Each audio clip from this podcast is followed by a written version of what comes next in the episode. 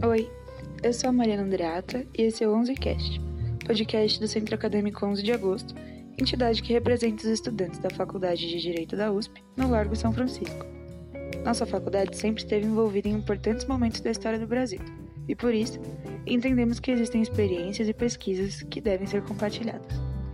Nesse sentido, o OnzeCast surge a fim de levar, não apenas aos alunos da São Francisco, mas à população em geral, entretenimento e debates acerca de importantes temas da atualidade e sobre a faculdade, contribuindo para a democratização do acesso ao conhecimento.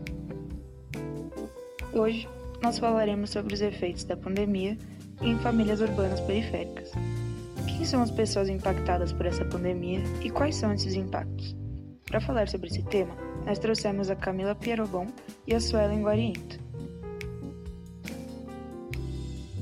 Bom, é, no primeiro momento, eu queria pedir para vocês que vocês falassem um pouco sobre a trajetória acadêmica de vocês e a pesquisa que vocês estão desenvolvendo. É, bom dia. É, primeiramente, eu gostaria de agradecer o convite do Centro Acadêmico onze de Agosto, né, para participar desse podcast. É, diante da magnitude dos problemas que a pandemia aprofundou, inaugurou e os que ainda surgirão, eu acredito que é cada vez mais necessário que o conhecimento seja produzido em cooperação entre as diversas áreas do conhecimento, né? Por isso eu agradeço muito a oportunidade de conversar com vocês. Pois bem, vamos lá. Eu sou antropóloga, eu sou pesquisadora no Programa Internacional de Pós-Doutorado do Cebrap, supervisionada pelo professor Gabriel Feltran, com financiamento da FAPESP, né? Eu fiz o doutorado na U E R J, sob orientação da professora Patrícia Birman, com bolsa do C N P Q, né? A agência que também financiou meu estágio internacional na Universidade de Cambridge, na Inglaterra. Eu destaco a importância da universidade pública e dos financiamentos públicos, pois essa conversa só é possível devido à existência de investimento federal e estadual em educação e em pesquisa, né? Atualmente, é, eu estou trabalhando em parceria com as antropólogas Danielle Rui, da Unicamp, e Paula Lacerda, da U E R J, e juntas nós coordenamos a parte brasileira da pesquisa internacional intitulada Implementação de Políticas Relacionadas ao covid dezenove, Implicações para as Desigualdades Domésticas em Cinco Países, que conta também com pesquisadores da U F R J e da U F R R. O objetivo da pesquisa é compreender os efeitos sociais da pandemia de covid dezenove de famílias urbanas em situação de vulnerabilidade social. Nós acompanhamos dezesseis unidades domésticas e aplicamos via remota um questionário quinzenal para cada família, a fim de mapearmos o que muda e o que permanece nas dinâmicas domésticas durante a pandemia. É, dentre os temas que analisamos estão, né, a entrada e a saída de dinheiro nessas residências, a compra e circulação de alimentos, a situação de adoecimentos relacionados ou não à covid dezenove e as possibilidades de acesso aos sistemas público ou privado de saúde, é, os contatos sociais realizados neste momento e, por fim, como as pessoas se informam sobre a pandemia. No Brasil, a pesquisa é realizada nas cidades de Campinas, São Paulo, Rio de Janeiro, Altamira e Ariquemes. A mesma pesquisa também ocorre na Índia, China, Coreia do Sul, Haiti e Chile, sob a coordenação geral das antropólogas Clara Han e Vina Das, professoras de antropologia, né, na Universidade de Johns Hopkins, nos Estados Unidos, e conta com financiamento da National Science Foundation. Olá, queria de antemão, né, agradecer o convite do Centro Acadêmico onze de Agosto, agradecer de verdade, porque eu acho que nesse momento, nessa conjuntura tão adversa, essas iniciativas de reflexão coletiva são extremamente relevantes para a gente seguir analisando e pensando estratégias de enfrentamento a esse contexto tão difícil, né? Eu sou Suellen, Suellen Guariento. Eu sou doutoranda, eu estou no processo de finalização da minha tese de doutorado no Programa de Pós-Graduação em Ciências Sociais da U E R J, né, da Universidade Estadual do Rio de Janeiro. E lá na U E R J, no âmbito da U E R J, também integro o Núcleo de Pesquisas Urbanas, Cidades, é, que vem pensando, né, os elementos que constroem as relações sociais na cidade, as discussões sobre militarização e como é que, sobretudo, esses processos atingem a população negra e periférica no Brasil, mas no estado de, do Rio de Janeiro, né? É, e aí, no, no bojo dessas questões, eu venho tentando, na minha tese, pensar um pouco os elementos que constroem a violência de Estado no Brasil, é, na contemporaneidade, a partir da experiência de dor, de luto, de sofrimento de mulheres que tiveram seus filhos presos ou assassinados em função da atuação de agentes públicos de Estado.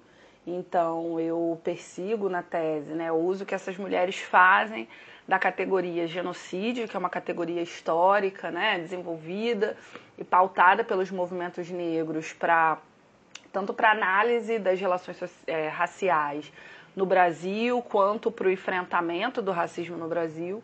E eu procuro tentar identificar como que essas mulheres utilizam, né, politicamente essa categoria com vistas a fortalecer a sua luta política contra essa violência do Estado, que a gente, né, que os dados apontam que é uma violência estrutural, sobretudo em relação à juventude negra.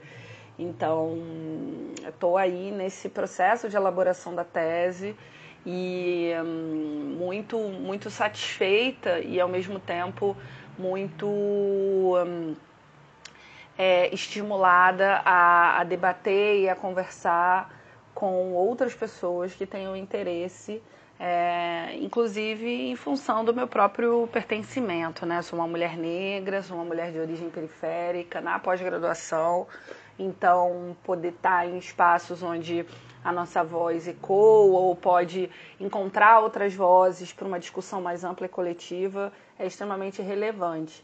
Então, eu estou nesse pé, né? Nesse pé de, é, na verdade, desse processo de escrita dessa tese, né? Que eu, a princípio, chamei de a coisa tá ficando preta, né? No melhor sentido é, da expressão. Então, a expectativa é que a defesa aconteça em breve, né? E a oportunidade de socializar um pouco essa reflexão também com vocês aqui e seguir trocando. Camila, quais são os principais problemas que essas famílias relataram para você quando você acompanhou o cotidiano delas durante a pandemia? Bem, é, a maioria das pessoas que estão respondendo o questionário são mulheres negras, é, com uma variação etária de dezoito a sessenta e sete anos. O fato de serem mulheres já trouxe de imediato a questão do cuidado, né, que entendo como ações que garantem a continuidade da vida social. Isso inclui o cuidado com os membros da família, que são os idosos, as crianças, o cuidado com aqueles que apresentam depressão, limitações motoras ou cognitivas e também o cuidado, né, para a manutenção da rotina da casa, como limpar a casa, assegurar acesso à água, por exemplo. É, diversas mulheres entrevistadas nos relataram que houve um aumento das atividades relacionadas à manutenção da rotina na vida cotidiana, né? E aqui nós precisamos sempre lembrar que no Brasil o cuidado e o trabalho doméstico são naturalizados como tarefas privadas e familiares e principalmente como uma obrigação feminina. Exatamente essa construção social histórica, né, que destina a casa, as famílias e as mulheres a tarefa de garantir a continuidade da vida é o que dificulta a sua construção como um problema público, né? Bem, se antes da pandemia o trabalho doméstico, somado ao cuidado com os idosos, crianças e pessoas que apresentam as mais diversas debilidades, já era um grave problema a ser enfrentado, com a pandemia isso se aprofundou. E aqui eu darei um exemplo que apareceu na pesquisa para entendermos o problema da garantia da vida cotidiana como algo que enreda diversas outras questões, tá?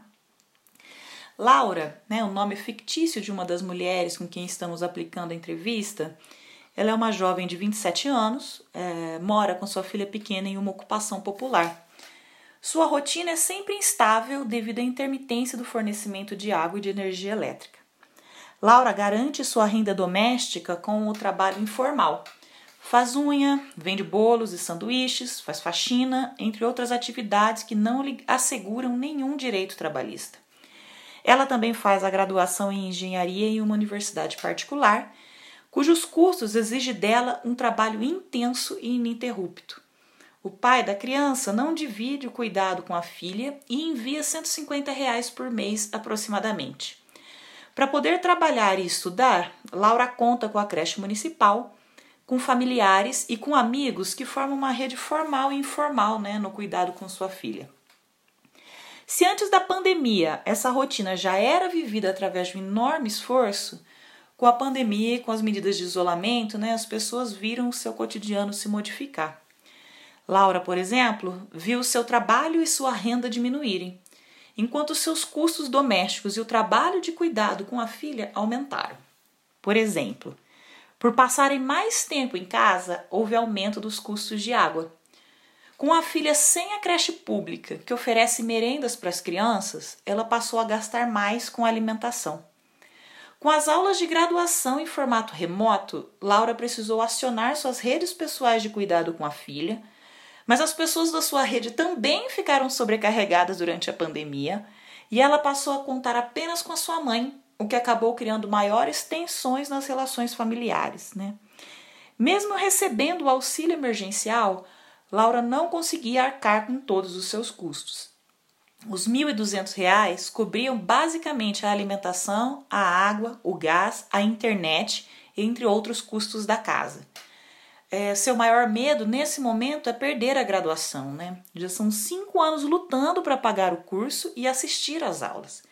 Em uma das conversas que tivemos, ela chorou ao telefone porque a universidade não tinha suspendido as aulas.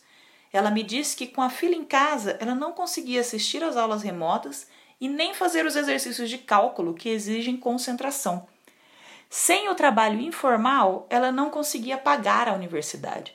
Mas ela também não desejava voltar a trabalhar, pois ela tinha medo de contaminar seus pais, que são idosos e grupos de risco da covid dezenove. Então, Laura estava enfrentando um dilema difícil. Ela tinha que trabalhar para continuar a universidade e não podia abrir mão da interação face a face com os pais, pois durante a pandemia é a mãe de Laura quem cuida de sua filha no horário das aulas e do trabalho. Conforme os dias se passavam, Laura me disse que foi ficando cada vez mais nervosa e acabava descontando na sua filha ou brigando com a mãe. Por outro lado, ela também acabava se culpando por não conseguir ser a mãe que ela deseja ser para sua filha pequena. Embora eu narre para vocês o caso de Laura, o problema do cuidado com as crianças se repete com algumas variações, né, na vida doméstica de um sem número de mulheres que cuidam de seus filhos, majoritariamente sozinhas e que, repito, inclui as mulheres que são responsáveis por garantir a vida dos idosos e dos familiares com debilidades físicas e mentais, né? Eu teria que entrar mais a fundo para mostrar como as mulheres pobres têm que lidar diariamente com a falta de água, Água, algo que é vital na rotina de uma casa, né? E principalmente algo essencial para garantir a vida. Como lidar com a exigência de lavar as mãos e as mercadorias quando no dia a dia o acesso à água não está garantido, né? Agora, se quisermos complexificar ainda mais os problemas enfrentados por Laura, podemos fazer as seguintes perguntas. Qual a qualidade da internet e do computador de Laura para assistir às aulas remotas? O que acontece quando Laura ou sua mãe idosa fica doente? Quem vai cuidar da sua filha? Laura também mora em uma região com intenso conflito armado. E aí eu pergunto, como manter a vida, mas também é importante pensar em como manter os sonhos quando se vive o cotidiano marcado por tiros e bombas que não pararam durante a pandemia? Como as pessoas tentam sair de problemas tão difíceis de serem solucionados e com tão poucos recursos?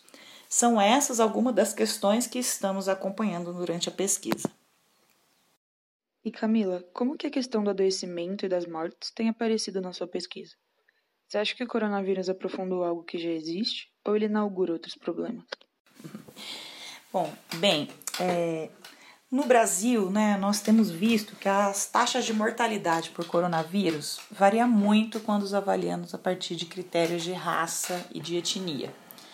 Isso significa que a saúde vem sendo acessada diferencialmente pela população brasileira. Ou seja, há grupos sociais que têm melhores acesso à saúde e outros grupos que têm piores, né? Aqui eu apresento uma reflexão bastante preliminar, tá? O que eu tenho pensado é que estamos, ao mesmo tempo, intensificando problemas que já existem e criando novos problemas. Contudo, velhos e novos problemas atingem diferencialmente os diversos grupos sociais.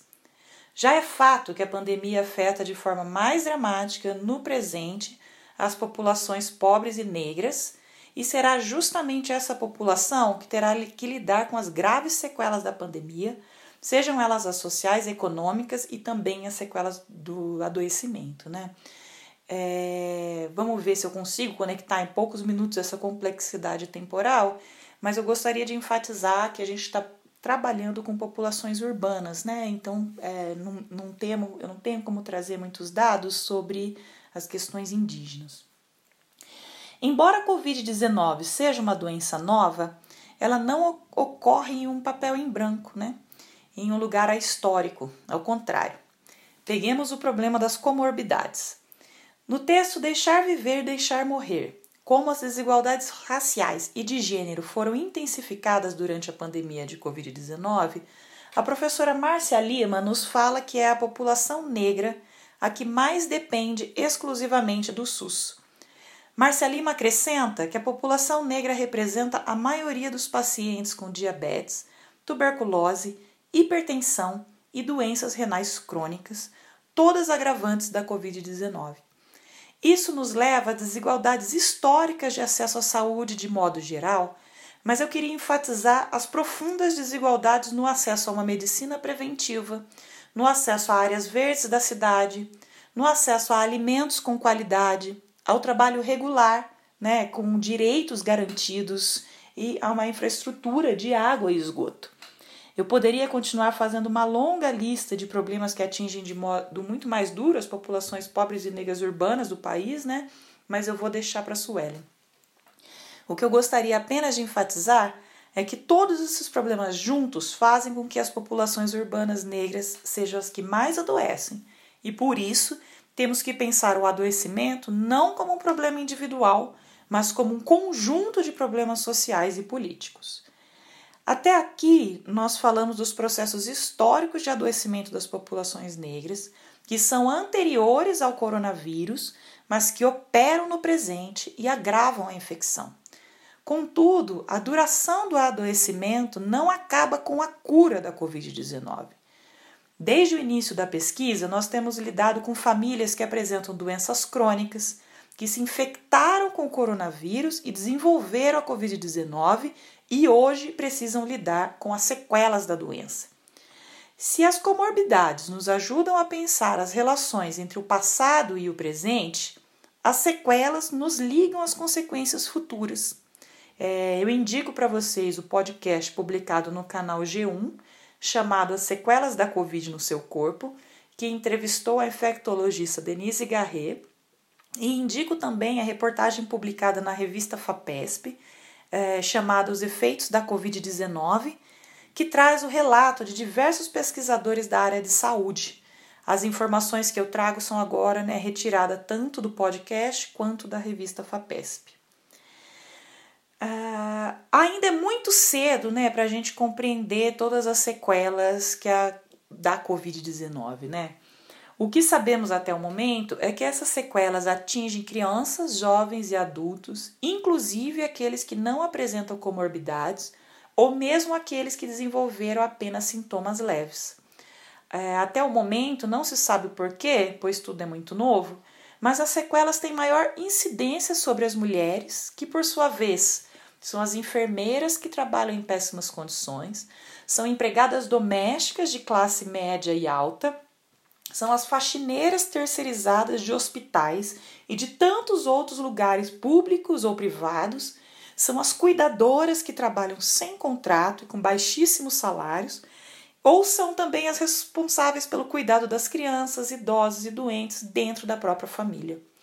Além dessas atividades serem exercidas majoritariamente por mulheres negras, o que o trabalho de enfermeira, faxineira, empregada doméstica, cuidadora tem em comum é que elas são social e economicamente desvalorizadas, embora, paradoxalmente, sejam essenciais na manutenção da rotina e na garantia da vida.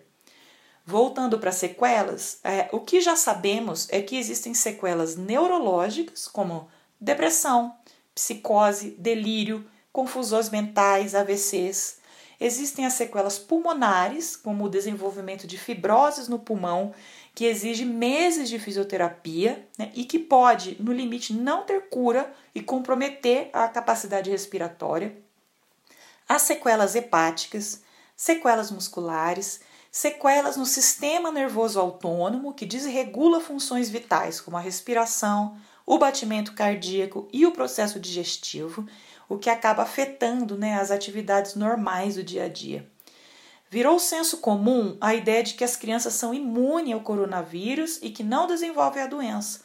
Contudo, um grupo de crianças desenvolveu a síndrome respiratória multissistêmica após a contaminação por coronavírus, e os infectologistas estão associando esta grave síndrome à covid dezenove. Né? Para a infectologista Denise Garret, a covid dezenove está criando um grupo enorme de pessoas com deficiências crônicas e está gerando uma multidão de pessoas com incapacidades diversas que, por sua vez, vai afetar ainda mais os sistemas de saúde e também o sistema produtivo do país.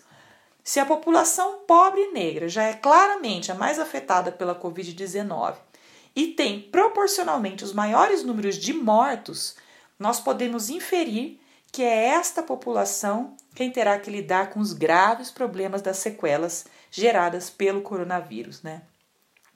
Para lidar com as sequelas em seus corpos e possivelmente com a impossibilidade de trabalhar, essas pessoas vão precisar acessar os serviços de assistência social, de seguridade de renda, e vão precisar acessar cada vez mais o SUS. Né? Se antes nós já precisávamos ampliar o investimento em saúde pública e em seguridade social, agora isso se torna ainda mais urgente e precisa ser uma luta de todos nós.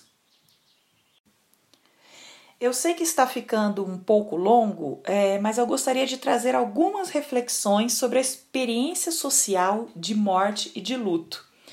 A pandemia chegou quando eu estava terminando de ler o livro Vozes de Chernobyl, a história oral de um desastre nuclear, de Svetlana Alexievich. Né? Nele, a autora fala que Chernobyl inaugurou uma nova forma de se experienciar a morte. Para ela, a experiência incompreensível da morte não é mais a da guerra, visto que as pessoas que ela ouviu viveram a guerra e, com o tempo, conseguiram significar a morte ocorrida na guerra. Para Svetlana, Chernobyl inaugurou o século das mortes por uma contaminação invisível e muito difícil de compreender. Em meio a um turbilhão de informações desencontradas, as pessoas ouviam no rádio e na televisão que elas tinham que se afastar uma das outras e que tinham que deixar suas casas. Contudo, as pessoas se recusavam a se afastar dos entes queridos e deixar suas casas, pois aquilo não fazia o menor sentido para elas. A contaminação por radiação, por algo impalpável, invisível e inédito, né, era incompreensível. Eu cito agora um trecho onde Svetlana diz que teremos que formar novas concepções filosóficas para compreendermos a experiência da morte por radiação, o enterro sem o velório e o luto vivido nessas condições. Tá? Eu abro aspas. Agora, em lugar das frases habituais de consolo, o médico diz à esposa sobre o marido moribundo: não se aproxime, você não deve beijá-lo, não deve acariciá-lo. Ele já não é a pessoa amada, mas um elemento que deve ser desativado. Aqui, até Shakespeare emudece, e também o grande Dante. Beijar ou não beijar? Eis a questão. Aproximar-se ou não se aproximar?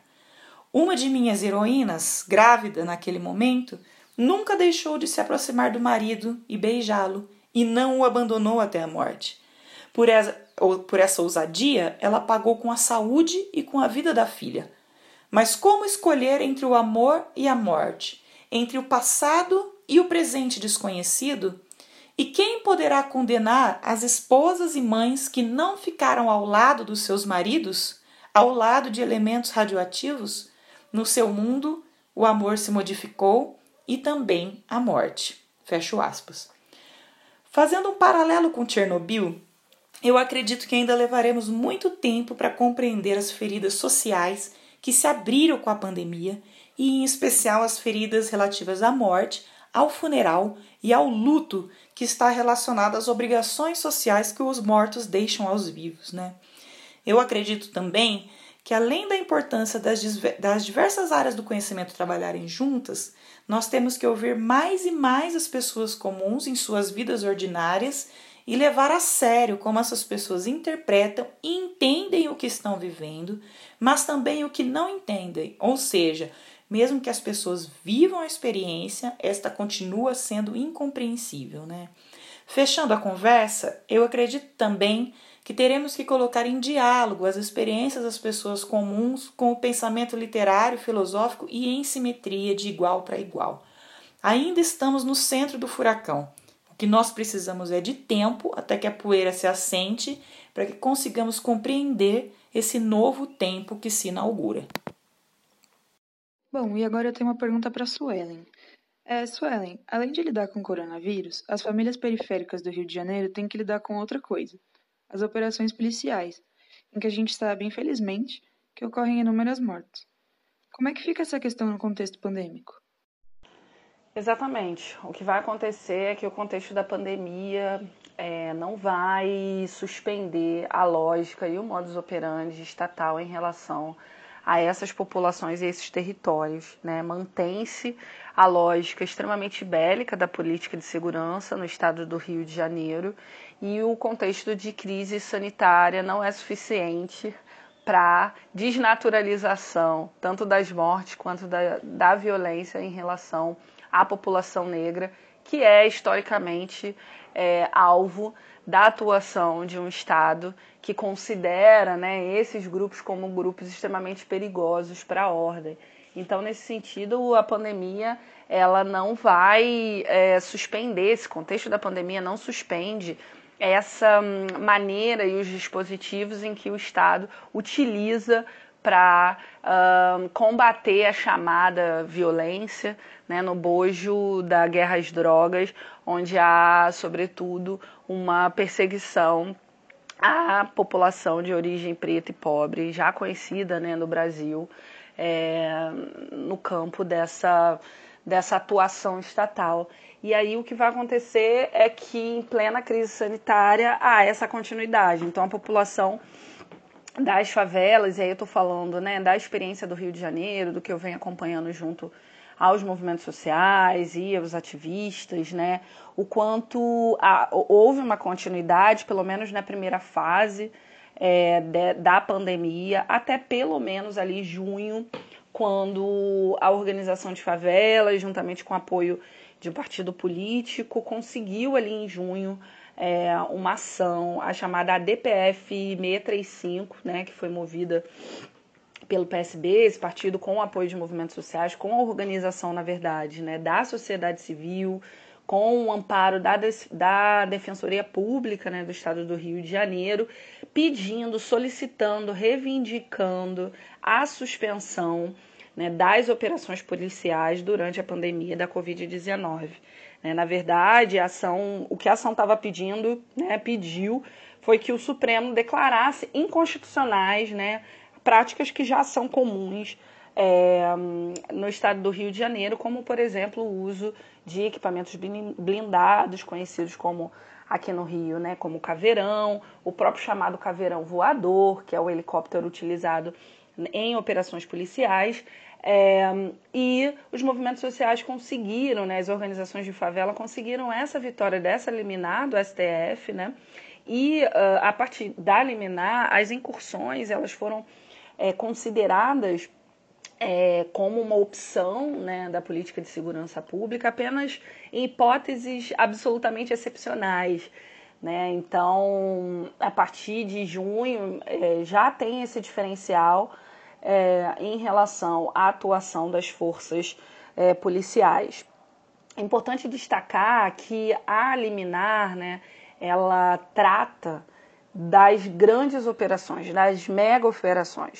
Mas se a gente pensar, né, na dinâmica dos batalhões de área, das abordagens policiais, da atuação das próprias forças policiais que ocupam determinados territórios, continua-se, né, mantendo a mesma lógica. O que vai acontecer é a suspensão, né, da, da, da ação dessas grandes operações.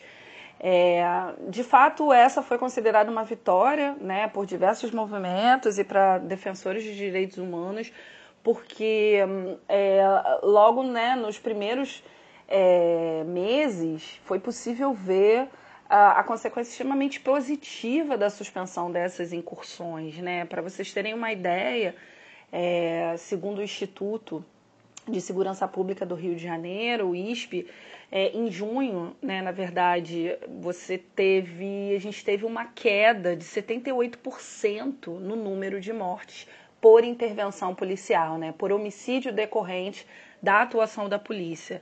Para a gente ter uma ideia, em dois mil e dezenove, no ano passado, foram cento e cinquenta e três mortes em função das intervenções policiais. Em dois mil e vinte, né, em junho de dois mil e vinte, esse número caiu para trinta e quatro mortes. Então, é, essa medida mostrou-se extremamente relevante para uh, a diminuição desse processo que uh, parte desses movimentos vem nomeando como um processo de continuidade do genocídio, ou seja, de um projeto em curso no Brasil é, em torno uh, da eliminação É, de um determinado grupo étnico-racial e, obviamente, estamos tratando aqui da população negra é, moradora de favelas e periferias das grandes cidades. É, um aspecto importante é que, obviamente, essa liminar não, não deixou de produzir polêmicas no campo da discussão da sociedade civil, né? Então, desde reportagens sensacionalistas até É, uma série de posicionamentos contra a decisão, né, é, do S T F. E aí eu queria destacar uma discussão e um texto das pesquisadoras da organização Justiça Global, que é uma organização super importante, né, no Brasil, reconhecida internacionalmente pela defesa de direitos humanos, onde elas discutem, né, quem interessa jogar a culpa da violência, né, É, no S T F, porque o que a gente vai perceber é que pós-medida há uma, a produção de uma série de narrativas e de discursos, né, de criminalização da população de favelas e de criminalização uh, é, é, dos movimentos sociais, né, em função dessa medida, como se, né, essa medida fosse uma maneira de reforçar atuação de grupos organizados, quando a gente está falando de vidas aqui. A gente está falando da suspensão, né, de um processo contínuo de, de mortes é, nas favelas. E aí as pesquisadoras elas vão trazer, né, da Justiça Global uma questão que é super importante, que eu queria chamar a atenção aqui, que é a própria questão do controle de armas, né? A gente, quando fala sobre guerras, drogas, como, quando fala de mega operação, né, quando esse, esse discurso oficial, estatal, né, de combate à criminalidade, né, é, coloca as favelas como o grande centro, quando o, o grande locus do perigo e da desordem, é, elas desconsideram, né, esses discursos oficiais, obviamente, desconsideram uma questão estrutural que é a política de armas no Brasil, né, a importância Da, do controle, da regulação, né, do acesso às armas e, obviamente, né, pensar também como isso se conecta com o próprio encarceramento em massa, né, produzido é, em função desse modus operandi estatal. Então, se a gente for pensar, né, essa, a, a, a D P F seiscentos e trinta e cinco, ela vai avançar em, em, em um aspecto fundamental, que inclusive as autoras também trazem no texto, né, que é pensar protocolos e parâmetros para a atuação das forças policiais e as forças de Estado. É, o que a gente tem hoje como realidade das grandes cidades, sobretudo no Rio de Janeiro, é que não há protocolos transparentes para essa atuação. Então, você, é, a gente vivencia, né, essa, essa realidade de é, nenhuma transparência, é, não se sabe qual é Uh, o objetivo daquela operação, o objetivo é, daquela incursão. Então, nesse sentido, é, a polícia continua sendo um, um, um dispositivo estatal é, de morte e de produção de sofrimento também para essa população. Então, eu queria destacar que é, né, para além desse processo todo, né, desse modus operandi que eu venho chamando a atenção, destacar o processo de organização dos movimentos e das organizações de favela, obviamente com o apoio de organizações de defesa de direitos humanos, que uh, vem conseguindo avanços significativos e com todas as contradições, o S T F, essa decisão do S T F é, conseguiu reduzir, né, as mortes. Então, estamos falando aqui da preservação de vidas, que é o que deveria ser o objetivo primeiro de uma política é, de segurança pública no Brasil. Além disso, Suellen, a gente sabe que tem uma diferença muito grande em como a pandemia afeta os brancos e em como ela incide nos corpos negros. Segundo dados de maio do Ministério da Saúde, o índice de mortalidade na população negra é cinco vezes maior do que na população branca. De que forma isso tem se apresentado? Sim, com certeza. De fato, são os corpos negros os mais afetados É, por a, não só, né, pela mortalidade, que obviamente, né, é um drama para a população negra em diferentes dimensões, mas se a gente for pensar em outras esferas da vida social. E o que me chama a atenção é que já é conhecido, né, do conjunto da sociedade brasileira, dos gestores públicos, dos diferentes índices.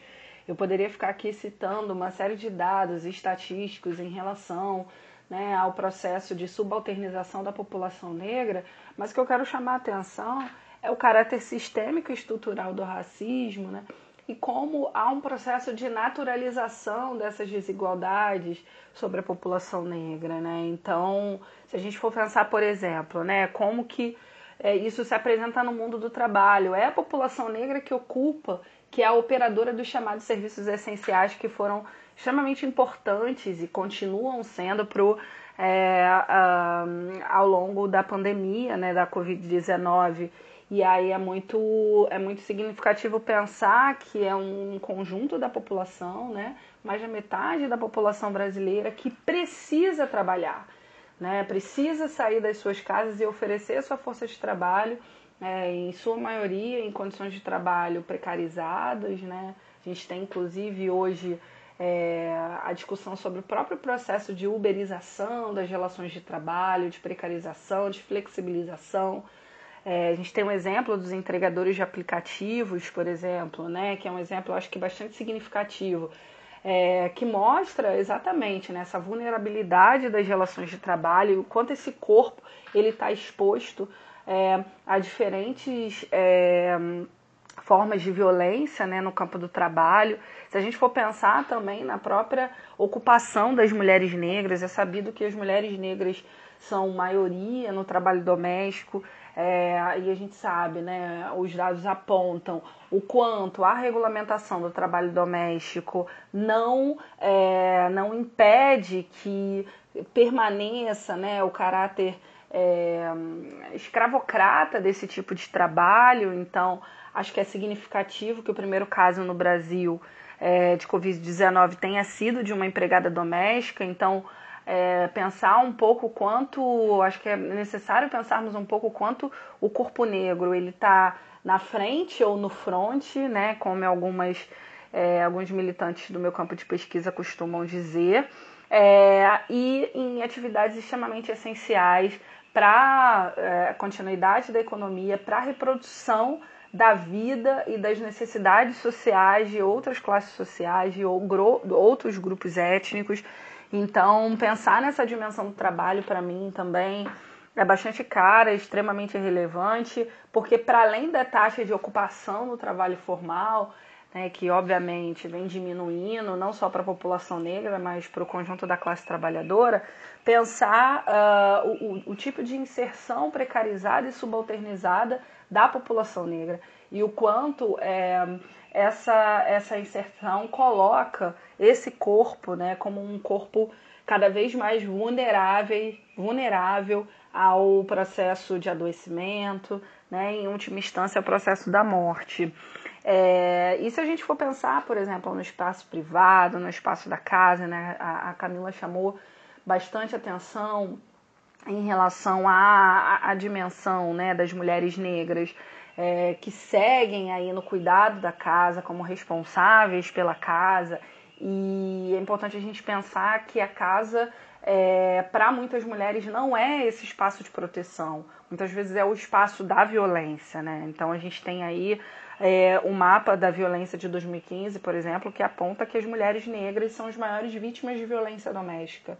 Então são essas mulheres que são objeto, é, da, que são vítimas, né, do, do, dos seus parceiros, de pessoas conhecidas.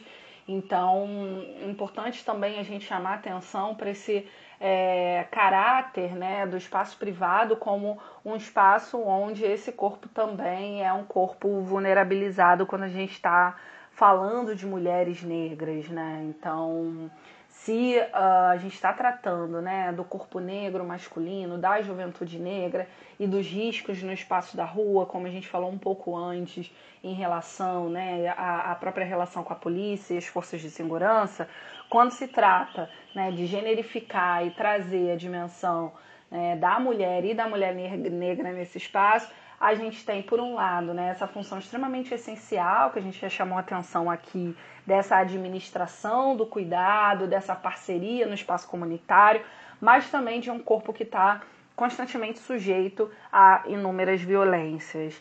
É, e um outro aspecto que a gente também pode pensar como isso se apresenta para os corpos negros, para a população negra, é a própria dinâmica da circulação na cidade, né? O próprio processo de ir e vir na cidade. Então, pensar uh, no caráter histórico da precarização dos transportes, por exemplo, aqui no Rio de Janeiro, onde a gente tem uma tarifa é, bastante alta é, para os padrões é, do Brasil, e a gente teve, durante o período da pandemia, uma diminuição das linhas de ônibus, inclusive o fim de algumas linhas de ônibus que fazem um transporte inter, inter municipal é, e que dá conta, né, de um conjunto extremamente significativo da população que sai de outros municípios, né, da região metropolitana do Rio de Janeiro para trabalhar na capital, nesses serviços essenciais. É, então, eu acho que esse é mais um dos elementos importantes para pensar esses processos de desigualdade, né? É, em que medida, né, a gente precisa também pensar e refletir e racializar o ir e vir na cidade, né, nesse contexto da cidade. É, e pensar como esse ir e vir no contexto pandêmico é, apresenta, né, novas, é, maiores possibilidades de exposição ao vírus, né, ao coronavírus.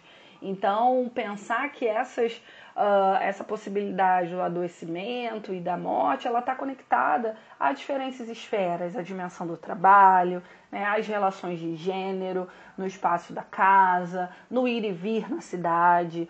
E pensar também que estamos tratando aqui de uma população é, que historicamente é alijada ou que tem acesso extremamente precarizado aos serviços de saúde, né? Sobretudo no Rio de Janeiro, a gente vem vivenciando a chamada crise, a chamada crise da saúde, né?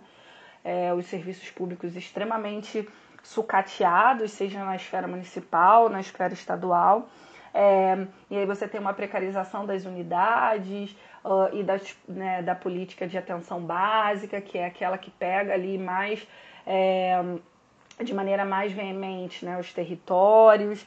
E uh, o que eu quero chamar a atenção é o quanto é, essa taxa de mortalidade da população negra é, precisa ser contextualizada com esse processo de precarização do serviço de saúde, né? Com a falta de respiradores, de equipamentos, é, de um serviço adequado, de um profissional é, pago, né? Bem pago e bem remunerado. E também queria chamar a atenção para um outro aspecto, que é a dimensão do quesito raça-cor, né, nos formulários da saúde. É, eu, eu chamo a atenção para esse aspecto porque, porque o quesito raça-cor, né, ele já vem como uma portaria do Ministério da Saúde desde dois mil e dezessete, numa articulação entre o Ministério da Saúde e a então Secretaria de Promoção de Políticas para a Igualdade Racial, É, e de fato, né, o preenchimento desse quesito tem sido extremamente importante para a gente racializar o debate sobre o acesso à saúde.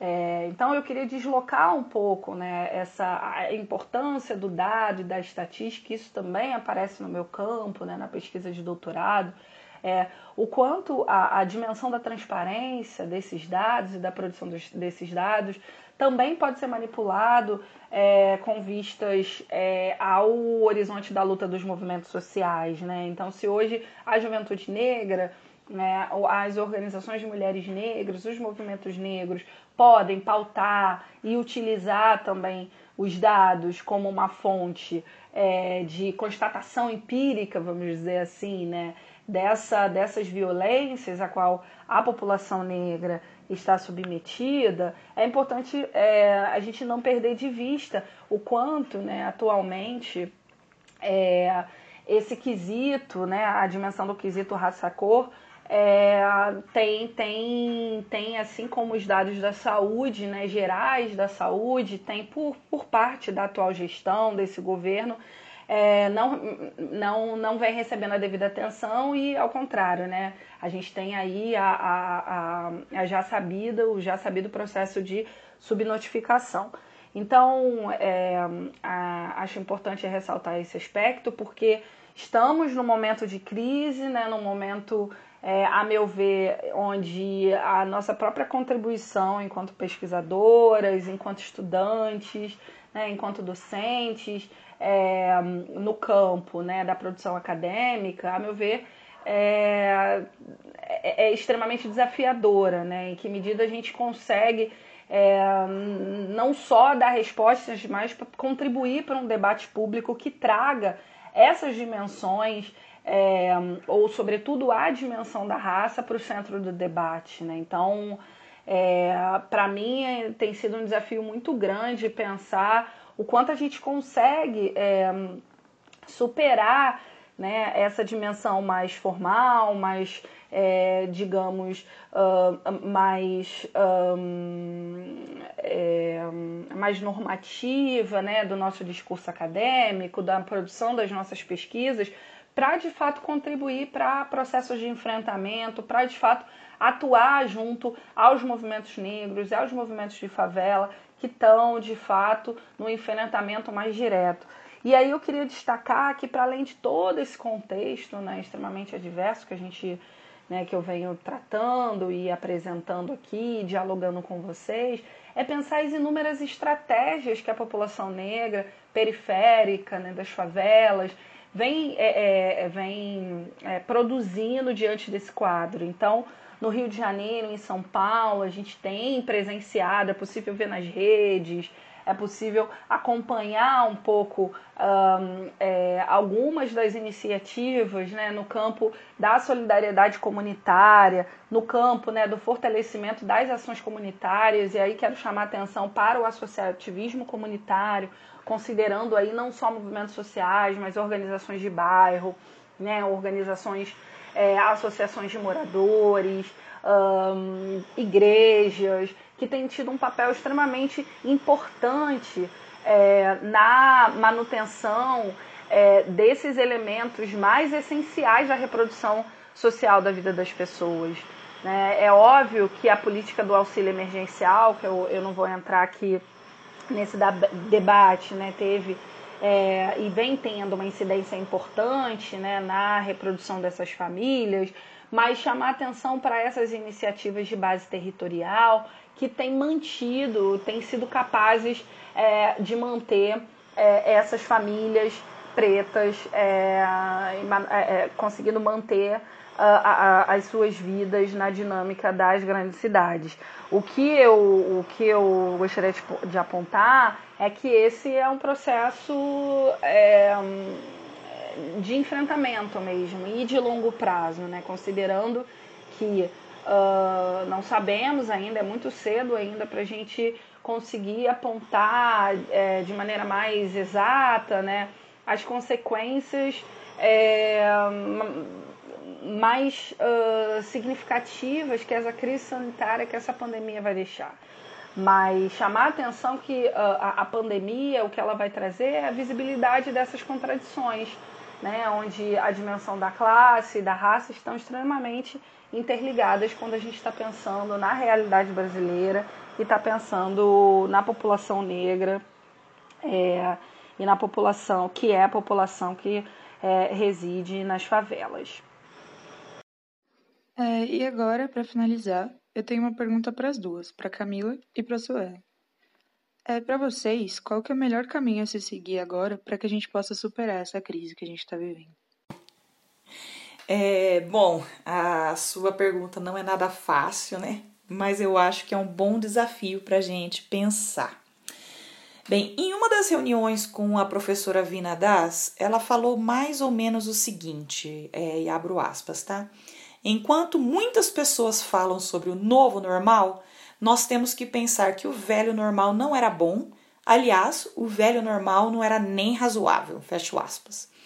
É, pensando nessa frase e em conexão com o que eu disse antes, é, para mim, um dos caminhos para superarmos esta crise é ouvirmos, agirmos e nos comprometermos com as mulheres negras e indígenas. E aqui, aqui eu amplio para todas as minorias que gritam e clamam por igualdade e justiça. Me lembro de uma famosa frase de Angela Davis, onde ela diz, abre aspas, quando uma mulher negra se movimenta, toda a estrutura da sociedade se movimenta com ela. Fecho aspas. Partindo dessa premissa, que para mim é absolutamente verdadeira, eu acredito que uma das formas de superarmos essa crise é exatamente valorizando, em termos sociais, econômicos, políticos, morais, o trabalho invisível que as mulheres negras exercem na vida cotidiana. O trabalho das enfermeiras, o trabalho das faxineiras, das empregadas domésticas, das cuidadoras, das merendeiras, das agentes de saúde, das assistentes sociais. Se pensarmos que todas essas atividades garantem, em primeiro lugar, a vida, mas também a continuidade da vida social ao assegurar as rotinas e os ritmos do cotidiano, paradoxalmente, essas atividades são as mais invisibilizadas e desvalorizadas coletivamente, e no lugar mais desvalorizado estão as mulheres negras. Então, levando a sério a premissa de Angela Davis, de que toda a estrutura social se movimenta com o movimento das mulheres negras, porque são exatamente elas que garantem a continuidade da vida social com o seu trabalho manual, eu acredito que temos que tirar a discussão do cuidado da esfera doméstica e privada e trazermos para a esfera pública, para que assim possamos garantir a todas essas profissões condições dignas e estáveis, com excelentes salários e direitos garantidos. Veja como estamos falando de atividades vitais, cuidar de um idoso ou de uma criança que sem esse cuidado morreria, acompanhar uma pessoa internada, trabalhar para que a casa fique habitável, garantir abastecimento de água, fazer comida nas escolas. Eu acho que a pandemia deu visibilidade a essas atividades, contudo de um jeito estranho, né? O que foi feito foi colocar as enfermeiras e cuidadoras como heroínas que deveriam ser aplaudidas de pé, enquanto que nos últimos anos suas condições de trabalho e de vida têm sido cada vez mais desvalorizadas. Temos que aproveitar esse momento de visibilização para ampliar a luta dessas mulheres e também para trazermos para o primeiro plano valores fundamentais, que é a igualdade e a dignidade da vida, que inclui a valorização de todos os trabalhos que garantem a vida social e biológica. E valorizar não como heroínas, mas como mulheres comuns que precisam ser respeitadas e ter as suas condições de trabalho melhoradas e direitos garantidos, né? Em ressonância com o ensaio de Sandra Laugier, Pascale Molinier e Nathalie Blanc, o texto está em francês, né? Mas o título em português é O Preço Invisível, as Mulheres na Pandemia, eu pergunto, conseguiremos mostrar a importância do trabalho feminino na manutenção da vida social? Né? Ao invés de te dar uma grande resposta, eu prefiro, então, terminar com uma questão. É, muito, muito obrigada por essa conversa. É, de fato, essa é uma pergunta extremamente desafiadora, né? Como superar essa crise? É, eu acho que A gente, o que a gente pode contribuir, primeiro, é reconhecer, né, a dimensão da raça como uma dimensão extremamente estruturante de todos esses processos de desigualdade que aparecem no contexto da pandemia e que vão seguir aparecendo, né, é, na sociedade brasileira. Então, acho que contribuir para debates e discussões que racializem, né, é, essas leituras pode ser uma contribuição nossa, é, nós que estamos é, inseridas no campo acadêmico, discutindo as nossas pesquisas e dialogando com pares e não pares. Então, acho que essa é uma primeira contribuição importante também. É, acho que uma outra, uma outra possibilidade, né, e paralela a essa, é fortalecemos as estratégias de resistência, né, é, sobretudo as estratégias nos territórios, né. Eu mencionei aqui as organizações comunitárias, a gente é, consegue olhar e perceber nas redes sociais, em outros espaços, né, o quanto o associativismo comunitário, o quanto a participação de diferentes grupos, sejam associações de moradores, é, O N Gs, igrejas, né, atuando conjuntamente Pra, em ações para minimizar o dano que esse contexto de crise, de crise sanitária vem, vem apresentando, né, para a população negra, é, que ocupa majoritariamente os territórios de favelas e periferias. Então, acho que fortalecer essas ações, procurar apoiar essas ações, contribuir para dar visibilidade, né, fazer as contribuições que forem possíveis, É, eu acho que é extremamente relevante. E também fortalecer as, as ações institucionais, né, desse, é, dos movimentos de favela e dos movimentos negros. Então, a gente tem aí possibilidades é, de, de, de apoiar manifestos, notas de repúdio, uh, de apoiar uma série de iniciativas é, que vêm sendo propostas por parlamentares negros e negras. Então, acho que é importante também ficarmos atentos e atentas a essa agenda, né, que é o, que que que está historicamente na pauta, né, dessas lideranças. É, a gente vem, né, é, nesse momento preparando o processo das eleições em nível municipal. Então, acredito também que ficar atenta e atentos às candidaturas, às agendas, é, é uma uma é um caminho importante, né, para diminuição, pelo menos, né, para mitigação de algumas das consequências desse, desse ano, desse período, desse contexto tão adverso e tão inesperado que todas e todos nós tivemos que encarar e fomos surpreendidos, né, por essa pandemia, surpreendidas e surpreendidos por essa pandemia.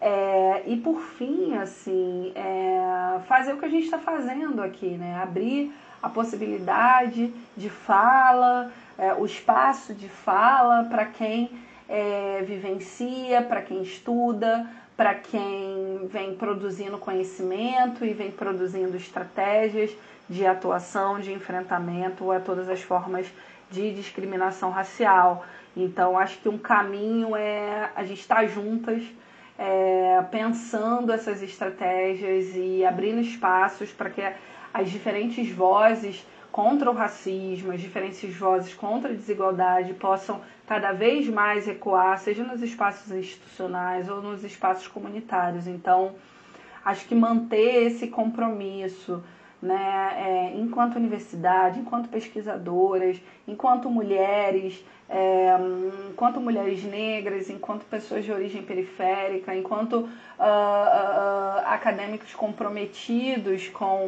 É, a, com, a, com a dimensão da relevância da pesquisa, né? Acho que esse é um importante caminho, uma importante contribuição para para um horizonte menos desigual, ok? É, e é isso.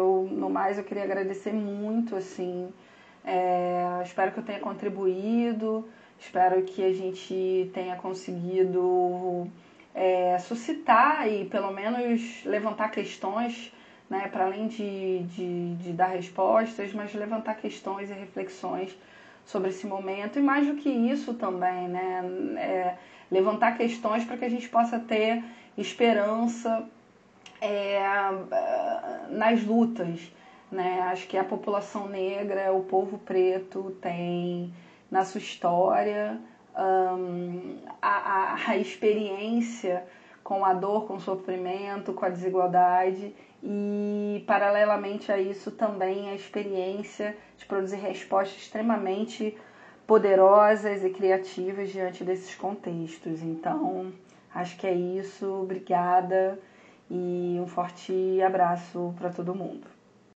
A gente agradece muito a Camila e a Suellen pela participação no OnzeCast e por trazerem essa profundidade maior sobre as questões que a gente tratou aqui. São visões muito importantes que mudam a forma que a gente enxerga a realidade e que nos mostram quanto essa crise sanitária impacta na vida das pessoas marginalizadas, escancarando ainda mais as desigualdades sociais. Bom, nos vemos no próximo OnzeCast e até mais!